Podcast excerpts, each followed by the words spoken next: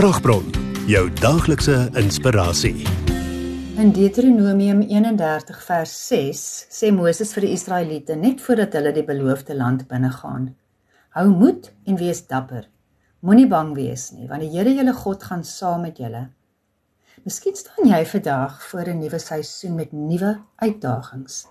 En party van die uitdagings pluk pluk aan jou gemaksone. Iets sê vir jou hier kom 'n nuwe avontuur, iets anders sê vir jou sien jy regtig hier voor kans, moet jy dit nie maar liewer los nie.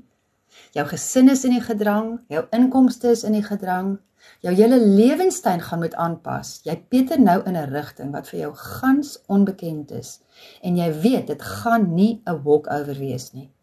Daar is Kanaaniete wat gaan moet verslaan word in die proses.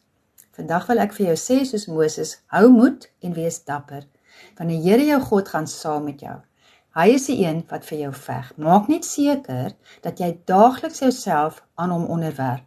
Jou planne en uitdagings met hom deel. Hy sal dan jou paaie vir jou gelyk maak en vir jou vrede en sukses gee. Kom ons bid saam. Here, dankie vir hierdie versekering dat U saam met my hierdie nuwe uitdaging ander.